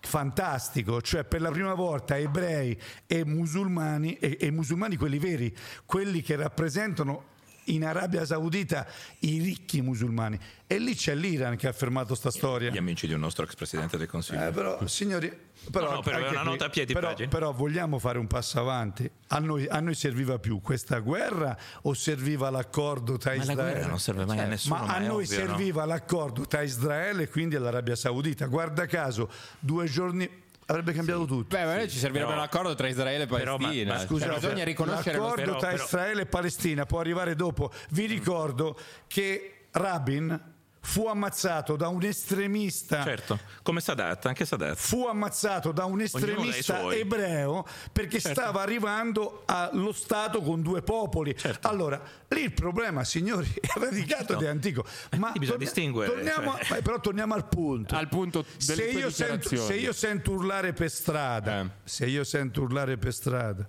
che gli ebrei vanno distrutti e che Israele va annientato Nessuno perché la Palestina è libera, beh, lo- Ma magari Israele assassini sì, dice che gli ebrei vanno distrutti allora- in piazza in allora, Italia non a mai Poi gli Israele- ebrei in quanto ebrei assolutamente Esatto. no. c'entra allora, niente. siccome io sono un amico di Israele, per quanto mi riguarda, è così. non lo so, Sì, Perché- però- io non sono un non di sono ebreo, ma sono un No, amico no, di Israele. io no, per qua- benissimo, io siccome Ma, ho- ma io, ma io sono Però- amico di tanti israeliani, ma non si può ragionare, però ma non si può ragionare con le persone. ma non può essere io un sono amico di tanti. No, no, beh, io cioè, sono- ma, poi- voglio- ma non può essere nemmeno un difetto Però- che ma forse il problema è non non, fino a non pochi anni fa, non essere amici di Israele, ma amici di alcuni israeliani o di alcuni palestinesi. Ma Che quando dire facevo, amico di Israele? Posso ragazzi, amico di uno Ma Stato. quando facevo, quando facevo il militare Mm. e difendevo questa Europa dall'invasione russa, c'erano i ragazzi per strada della mia età che stavano a fare gli scioperi perché i russi avevano ragione e noi eravamo gli oppressori. Cioè, questa- que- qui c'è qualcosa che non va. Voglio, fa- voglio farvi una domanda. C'è una ragazza che mi ha rotto le palle su Instagram per una settimana finché Instagram non me l'hanno chiuso, no?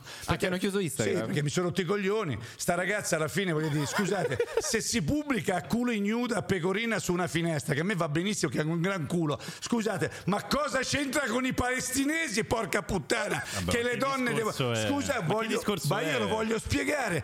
I musulmani, i musu- no, signori, i musulmani non è che si parla di donne a culo ignuda a pecorina sulla finestra, ma manco il nasino si può vedere. Vabbè, Cioè, ma devono- c'entra? Ma un conto- c'entra, ma un conto- c'entra. ma un conto non avere- sopporto chi va contro il proprio mondo. Noi abbiamo un modo di ragionare e di vivere. però Mi volete far capire perché noi dobbiamo distruggere? Ma qua stiamo mettendo, stiamo al, mettendo. Bataclan, al Bataclan erano estremisti islamici che hanno sparato degli ebrei. Ma cosa c'entra il conflitto no, no, ma posso- posso- C'entra, posso dire una cosa? Perché i palestinesi hanno accettato di essere messi sotto da Hamas. Vabbè, ma il Bataclan non era quando Hamas. in Italia c'era il Bataclan fascismo, non è stato rivendicato da in Hamas. Ita- no, dall'ISIS, Quando- è un'altra che, ah, cosa. che ha lo stesso principio, usano le Ho stesse capito, ma è armi la stessa stesse- cosa. No, ragazzi, ma anche le fa- Brigate Rosse e i No, NAR fa- usavano le stessi metodi, ma sono due cose diverse. Bravo, con Ragazzi, due ragazzi, principi totalmente Ragazzi, diversi. ora mi incazzo! Allora, piano.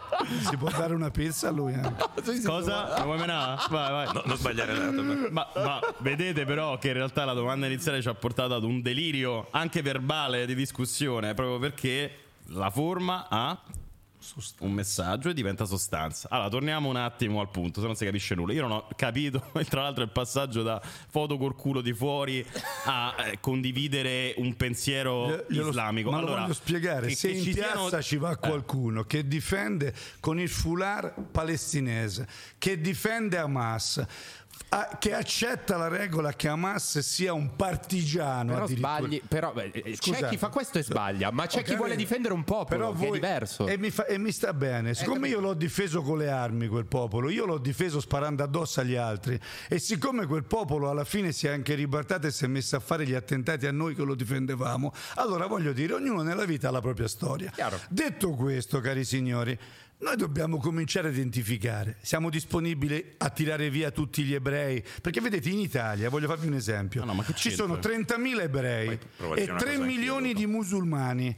Oggi è facile trovare scritto su Instagram o su Facebook che i musulmani hanno ragione e che chi è estremista posso- islamico è più intelligente dell'ebreo. 30.000 ebrei contro 3 milioni. Posso dire, posso? Però, intanto però non- scusa, posso- posso- sì, ma no, no, no, un confondi- secondo, un secondo su questa Anch'io cosa. vorrei dire una cosa. Voglio, voglio fare un Oh, ma ragionamento. poi gli ebrei. Ma per quale motivo stiamo sul cazzo? Ma io non me lo sto- fate no, ma non è vero, non mi stanno sul Tu cazzo sei di- più ricco di un ebreo, quindi Ma stai no, no, no. Un attimo, Fe- Federico. Innanzitutto a me non stanno sul cazzo gli ebrei, però ti voglio dire una cosa, partiamo da, da un ragionamento democratico, ok? Prego. Se milioni di persone, e non, fa- non stiamo a fare il conto, e anche milioni di, a- in- a New York hanno occupato la stazione, aiutami, Sì, Ground Station. il Ground Central Station degli ebrei. Quindi non stiamo parlando di ebrei e musulmani, parliamo di popolo israeliano e popolo palestinese. Se milioni di persone, e qui te lo chiedo proprio da leader politico, scendono in piazza, e questo è innegabile, milioni di persone sono scese in piazza Sì. per chiedere di cessare il fuoco sul popolo palestinese. Questa cosa non conta un cazzo per te? Ti posso rispondere? Vai. Ti posso rispondere? vai, se- vai, vai, vai. Ti posso rispondere da Conta leader- o non conta per te se milioni di persone Tipo- scendono in piazza? Ti voglio rispondere con chiarezza da leader politico e così riprendiamo anche il discorso iniziale quando si entra nel palazzo si cambia atteggiamento. Da leader politico ti dico con chiarezza che quelle milioni di persone stanno sbagliando per me e ti spiego perché stanno sbagliando. Perché debbano distinguere prima di difendere i bambini, le donne e il popolo palestinese debbono distinguere l'estremismo islamico da un popolo palestinese. Fatta chiarezza sul fatto che condannano Hamas in ogni minimo dettaglio, potranno cominciare a chiedere al governo di Israele di non avere atteggiamenti del cazzo nei confronti di un popolo inerme. Quindi per me serve questo. Poi se mi votano in meno, non me ne può fregare di meno. posso dire una cosa? Sentiamo un attimo Tommaso, Allora- faccio solo una piccola precisazione che è importante. Non confondiamo assolutamente la critica che, che- che può essere fatta a determinati scenari con l'antisemitismo, perché purtroppo questa cosa è stata messa anche nell'equazione No, no, no, del dibattito beh, pubblico. Eh, no, a certo l'antisemitismo è eh, c'ho- certo- è uscito oggi un articolo su Libero Zero Calcare Fedez contro i bambini sgozzati Eh, da Israele. appunto perché cioè- poi perché ho sentito ma lo perché, dico perché io semplicemente mi sono permesso di dire Eh. che ero eh, cioè che non, non si- eh, non- eh, non è più nemmeno il momento di capire da che parte stare ma che quando muoiono civili c'è un Ma ma- ma Però, detto- zero, però detto zero perché- calcare, io invece ho scritto sotto quello che ha detto lui, se non vai a questa diciamo A congresso a Lucca Comics. a Lucca Comics perché è stato sponsorizzato dallo Stato israeliano, beh, Ambasciato, evidentemente stai, sba- stai sbagliando. No, io però, però, ci dovevo andare la parola- non ci sì, voglio nemmeno dare la io. parola io, io non ci dovevo andare, ma quasi quasi ci dovevo, ci Eh, dovevo sì, andare. come, come Salvini. Allora, s- però lo dico Salvini un cazzo, No. ragazzi. La differenza tra Salvini e me è che Salvini faceva il tuo lavoro da speaker. Io faccio l'imprenditore. Salvini per me non conta un cazzo. No, no, vabbè, ho detto che avete fatto la Ma medesima vorrei, scelta. vorrei precisartelo. Ho detto che avete fatto in Ma questo non caso vuol dire la medesima questo. scelta di Ma non- protesta. oh, Poveri ma speaker. Ma poi il mio lavoro da speaker non stasera, conta se stasera tu fai Eh, sesso, no? io sì, faccio sesso, sì. facciamo la stessa cosa, giusto? Sì, dipende. No, ma voglio dire, da umani possiamo Sì, avere in certi casi la certo. stessa idea, ma io Certo. capelli tu non li porterei mai. No, no, per Perfetto. carità. e poi Però- uno dei due avrà il pisello più grosso Sì, secondo me Stefano. Ok, vabbè, No, scusa, io ce l'ho allora- piccolo medio. Ok, ok, vabbè. Allora, eh, parola a Tommaso, no, ma lo dico soltanto perché ho sentito odiate gli ebrei. Eh, insomma, No, chiaramente allora, questo- è una cosa che va rimossa dal dibattito Sì. pubblico anche perché molti l'hanno utilizzata Questo, strumentalmente. questo è un punto fondamentale. Zero Calcare non è andato perché c'era il patrocinio dell'ambasciata di uno Stato. Non c'entra nulla l'antisemitismo, su questo bisogna essere molto chiari. Eh, Non lo so perché non lo conosco, non me No, no, ma è un, fa- è un fatto. Cioè, lui, non ha detto, No, ma l'ha affermato. lui non ha detto non vengo perché ci sono gli ebrei, Sono ha detto contento. non vengo perché c'è il patrocinio formale dell'ambasciata di uno Stato che secondo me in questo momento sta facendo un massacro e sta compiendo crimini contro l'umanità. Ehm, allora, questo secondo me è il punto, cioè distinguere. Il, grande rischio di questo momento è che non si distingua più nulla e si vada per blocchi.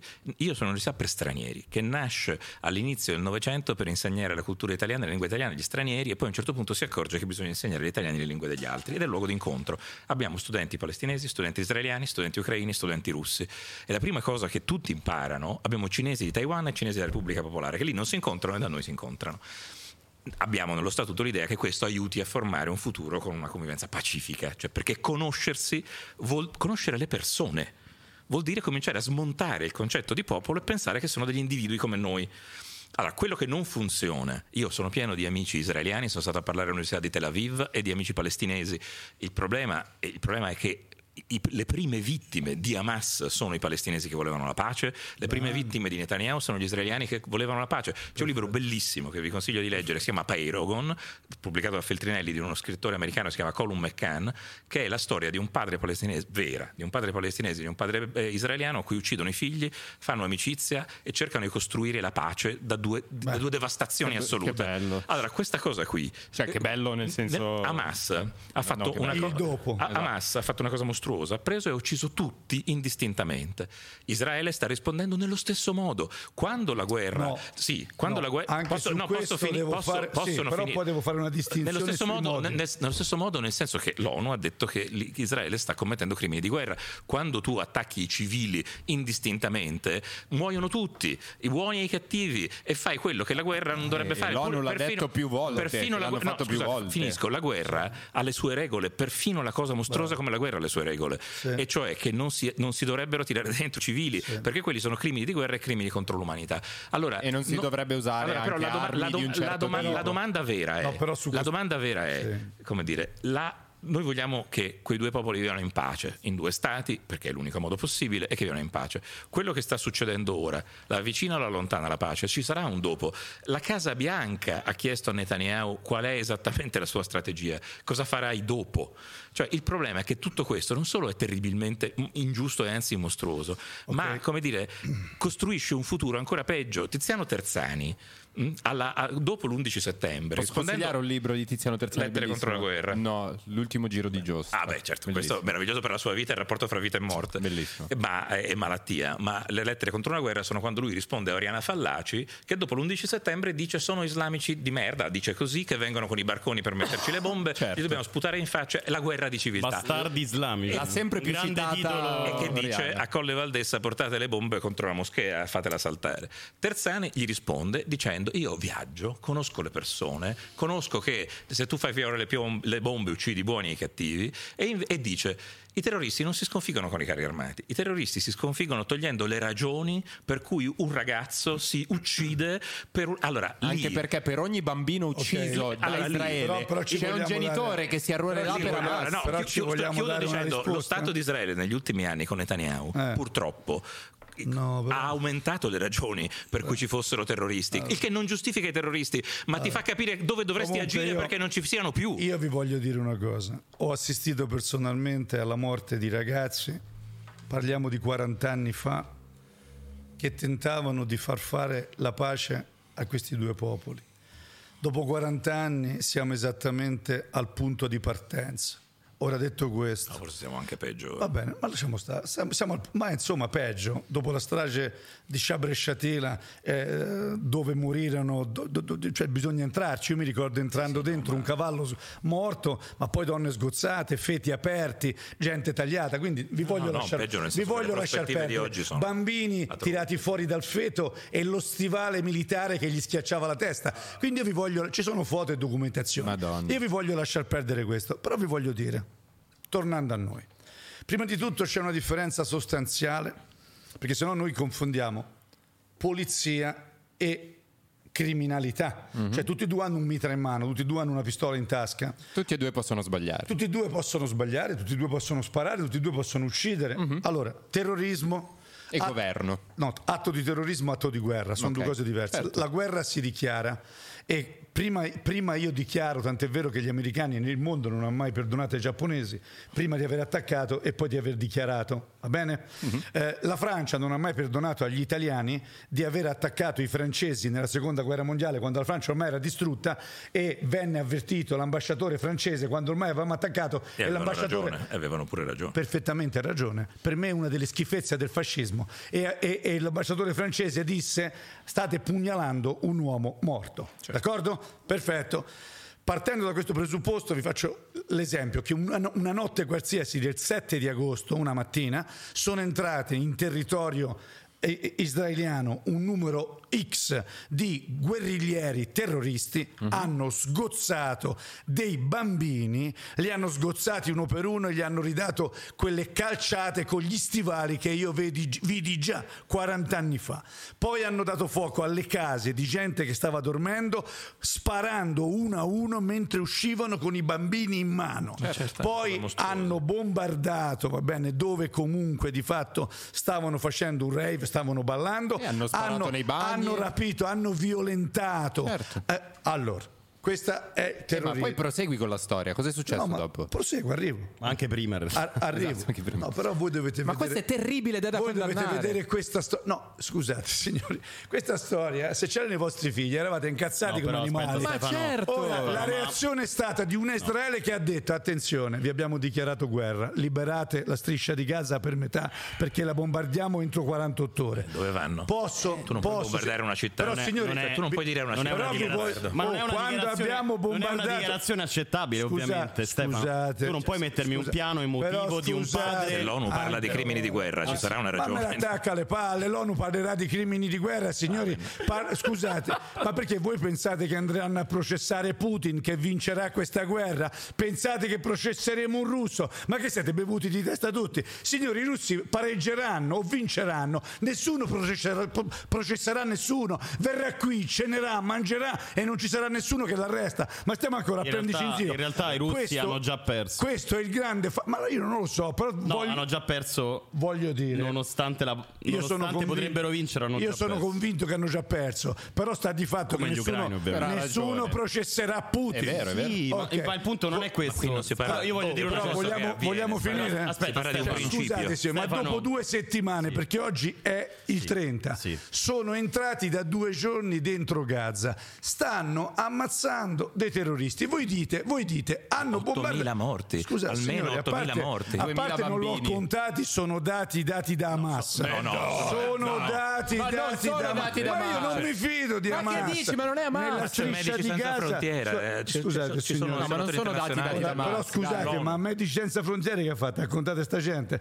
Detto questo, Scusate, oh, E posso, quando tu- quando ma tu posso vai lì- finire la frase? ok, vai. Ma dove, ma Ma questo dove fa il paio con chi non crede che sia successo che No, Hamas abbia fatto. Eh, ma no, certo. no, non fa il paio con Beh, sì, niente. tu metti Fa in il discussione paio- i dati di no, fatto. No, no, io, io lo no, so che no. Hamas ha fatto Allora, delle cose mostruose, allora, posso- ma se- il problema è che le stanno facendo se non, volete la, se non volete la risposta su questo, allora cambiamo vai, vai, vai, ragionamento. rispondi, no, ma cambiamo ragionamento. Vorrei capire qual è la vostra ricetta per la pace, perché cominciamo a parlare di, di pace. pensare che, le- che le vite siano diverse. Perfetto. L'Occidente in E questo momento una sta volta dicendo le vite non sono tutte uguali. una volta pensato Costruirci no, una politica l'Occidente non sta dicendo un cazzo, l'Occidente in L'Occi- piazza l'Occi- sta dicendo che le vite sono No, uguali. le cancellerie, sta- no, le cancellerie, cioè, il potere occidentale, le cancellerie occidentali, il Potere discorso occidentale, mainstream, i ma- grandi giornali stanno scusi, dicendo che le vite non rettore, sono tutte uguali. Ma l'ha detto lei, questa è la rettore, ma l'ha detto lei che gli americani stanno fermando gli israeliani, quindi non ci sarà Gli, nessuna gli strada. messo americani non sono più in dubbio- grado di fermare nessuno. No, gli americani fermerà- stanno, ma gli sono in grado di fermare tutti, ma perché la Casa non gli Bianca che armi, dice, non la Casa. Bianca che dice in chiaro in televisione qual è la vostra strategia.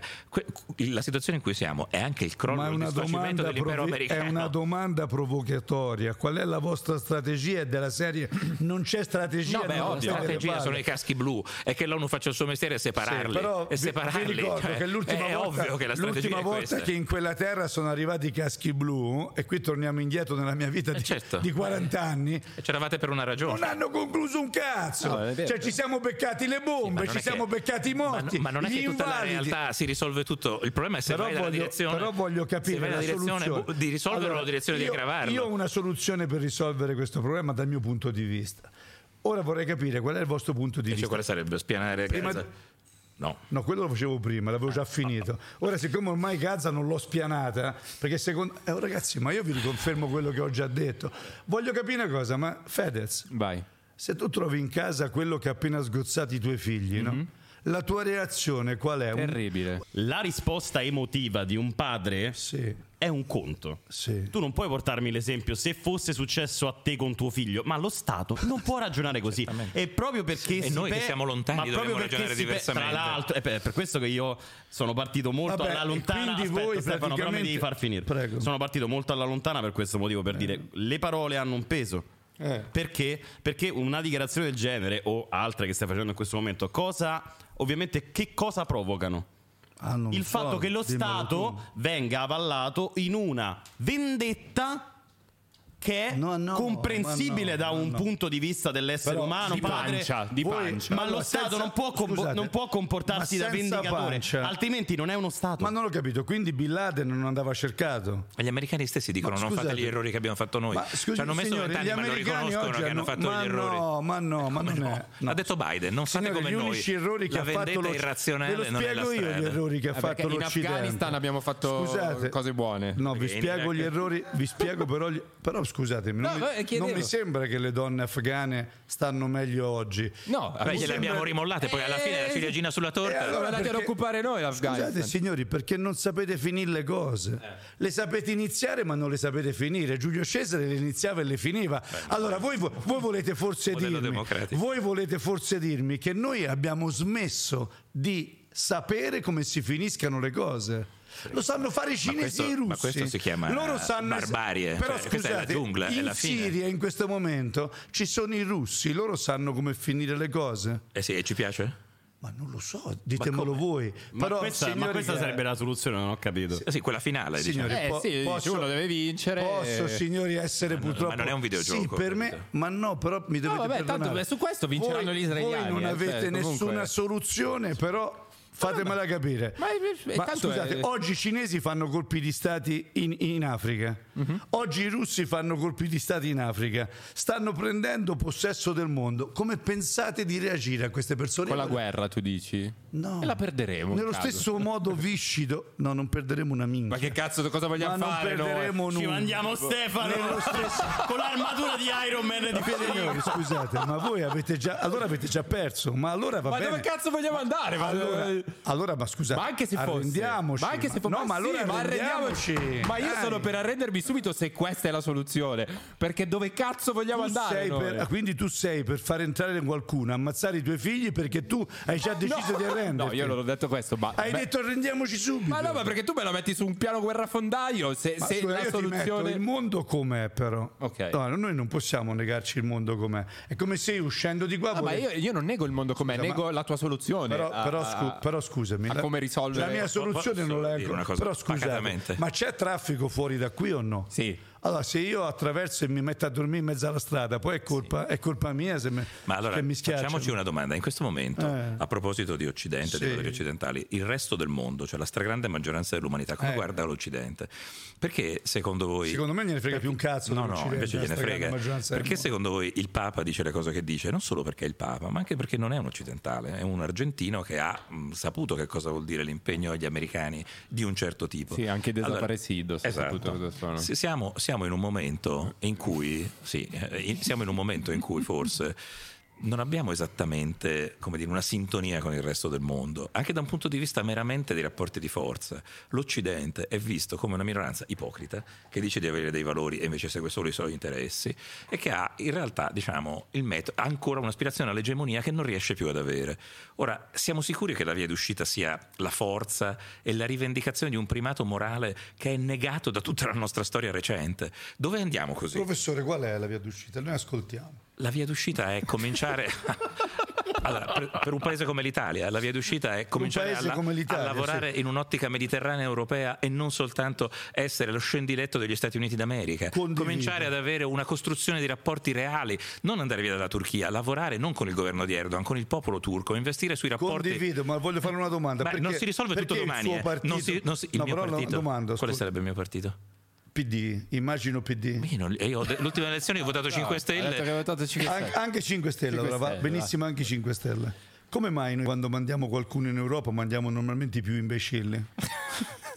Ma ce li teniamo anche gli imbecilli, equamente distribuiti ovunque. dose. Diciamo. Ma perché Ma noi diciamo, mandiamo diciamo che ne sempre abbiamo da dare e da tenere. Ma però la, la domanda è questa, perché lei ha detto una cosa che io condivido. Noi abbiamo solo una soluzione, realizzare e creare l'Europa. Allora, L'Europa è il Mediterraneo anche più dell'Europa. Sì, eh. sì. Anche Eh, il io sono- Mediterraneo. io sono uno- Il problema è avere rapporti con quelli che non sono esattamente uguali a noi. nel mio programma c'è scritto Eurafrica. Benissimo. Io sono forse il primo che pensa che l'Europa senza Africa non esisterà. Beh, sì, ecco perché buona se- compagnia. Diciamo. Anche Ma- qualcun ma- altro. Ma, lo non di Hitler, voglio dire che face- parlava di Eurafrica in No, maniera bonaria. no, no. Perfetto, io non, penso Non di, io non penso di invasione dell'Africa, io penso di condivisione dell'Africa. Noi abbiamo una grande tecnologia, un grande sviluppo, gli africani hanno una loro cultura, ma hanno tante materie prime. Sì, ecco, Eh, appunto, il problema è, quindi- non, è non continuare però- a portargliela no, via. però, diciamo. Quindi scusi, condivisione con o del- Mi, mi scusi, parlo di Eurafrica. Sì. Io parlo di arricchire l'Africa e parlo di lasciare le persone evidentemente nei loro stati che possono diventare grande ricchezza per noi. Poi ci possiamo mescolare. Magari non portandogli via mi- le materie prime, però, perché finora abbiamo Ho fatto appena questo. finito di dire che si tratta di arricchire e di rendere più forte l'Africa. Dico una ricchezza che loro hanno. Mediamente hanno 12 ore di sole dove noi non le abbiamo, hanno più sole del nostro. Pannelli solari, eh? Pa- ma io parlo di idrogeno, parlo, parlando di idrogeno li riproduco da. D'altronde noi dobbiamo dare. E dobbiamo un po' evitare di far sì che loro diventino No, le nostre prima- batterie. Però, cioè. però, però, ho capito. però Beh, ma anche perché già, già lo debbano- stanno facendo da un Beh, pochino le- di tempo. le mat- mezzo alle materie rare, per esempio. però, allora, professore, sono No, tutto cioè, orecchie. Mi dire. spieghi qual è il modo? Vogliamo approcciare direttamente a Pecorina o ci vogliamo andare in piedi? No, non lo so, me lo faccia capire lei. Allora, che- rimango nella metafora. Eh, secondo me abbiamo un po' troppo, stiamo un po' troppo pensando di continuare a essere i padroni. E che Oh, gli altri, allora non e ci che gli possiamo altri- andare, quindi e che non altri- andiamo. Ce l'ho, la- e la che gli altri soluzione si è- debbano mettere a pecorina con Esatto, noi. Se posso Africa, usare le Ce sue l'ho, linguaggio. la soluzione è un 69, capito? Sì. È il 69. Ma cambia meccanismo? Eh. Si lavora, come dire, oralmente. Sì, però ognuno. Bravo. Tutti e due. Sì, però dai, ora diventiamo seri. Il ragionamento è come vogliamo approcciare con ridere che poi no? lui crea le metafore e poi le contesta.